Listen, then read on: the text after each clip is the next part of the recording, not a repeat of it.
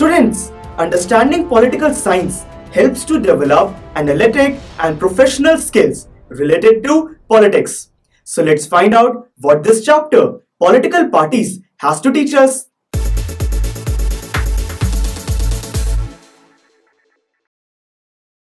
Hello guys, my name is Divyam Gupta. Welcome to Civics chapter Political Parties.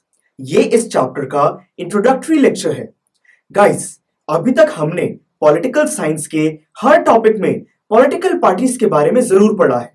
हमने democracies की formation में constitutional design की formation में और गवर्नमेंट की वर्किंग में ये समझा है कि पॉलिटिकल पार्टीज़ का होना बहुत ज़रूरी है। यस सर पॉलिटिकल पार्टीज़ का डेमोक्रेटिक पॉलिटिक्स में बहुत इंपॉर्टेंट रोल है। That's right right. तो इस पॉलिटिकल साइंस के टॉर को कंक्लूड करने से पहले पॉलिटिकल पार्टीज़ को डीपली समझना होगा। इसीलिए ये चैप्टर हमारे लिए पढ़ना बहुत इंपॉर्टेंट है। इस चैप्टर को हम टोटल सेवन लेक्चर्स में कंप्लीट करेंगे। ये फ़र्स्ट लेक्चर है, जो कि इंट्रोडक्टरी है। इस चैप्टर की स्टार्टिंग में हम पढ़ेंगे कि पॉलिटिकल पार्टीज़ क्यों होनी चाहिए और एक डेमोक्रेसी में कितनी पॉलिटिकल पार्टीज़ होनी चाहिए। फिर हम नेशनल पार्टीज़ और रीजनल पार्टीज़ के बारे में पढ़ेंगे। फिर हम समझेंगे कि आजकल पॉलिटिकल पार्टीज़ के साथ क्या गलत हो रहा है और हम इसको कैसे ठीक कर सकते हैं?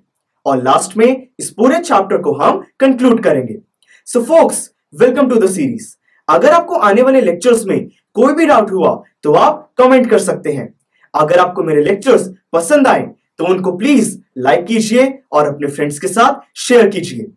Folks click here to go to the next lecture of this chapter click here to go to the playlist of this subject, click on the circle to subscribe and don't forget to visit our website that is pustat.com for more awesome videos on various topics.